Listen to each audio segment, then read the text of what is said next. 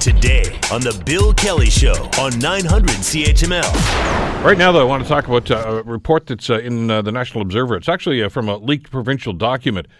Uh, on the day that Premier Doug Ford pulled Ontario out of the international clean energy trading market, in other words, the cap and trade program, uh, it spelled the end of about 227 emission reducing projects across the province.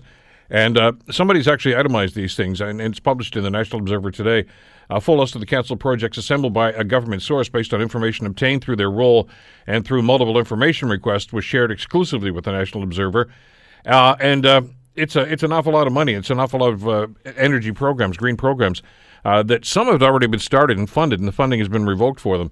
So there are, as we talked about in the last hour, there are implications not just to the provincial taxpayer, but to municipal taxpayer. And guess what? We're the same taxpayer.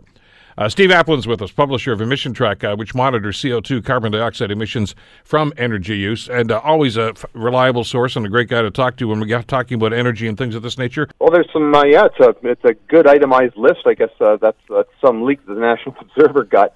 Uh, it's not uh, terribly uh, uh, surprising. It's just uh, like if you itemize a list, then it st- starts to look more and more egregious, especially when you look at the names of the programs. It's a lot of social housing, uh, a lot of uh, basically buzzwords that are in there that uh, that uh, you know, would make it look like that you're if you cut the program, then you're against social housing, and it's uh, kind of like uh, energy conservation for babies. So if the program gets cut, then why does Doug Ford hate babies so much, et cetera, et cetera? It's that kind of it's in that sort of vein that if that if you uh, that if you go through this itemized list and look at what all these expenditures would have been for it these are kind of not. It's no surprise that uh, that somebody like Ford would be uh, ideologically opposed to public expenditures on, on this kind of thing. The Bill Kelly Show, weekdays from 9 to noon on 900 CHML.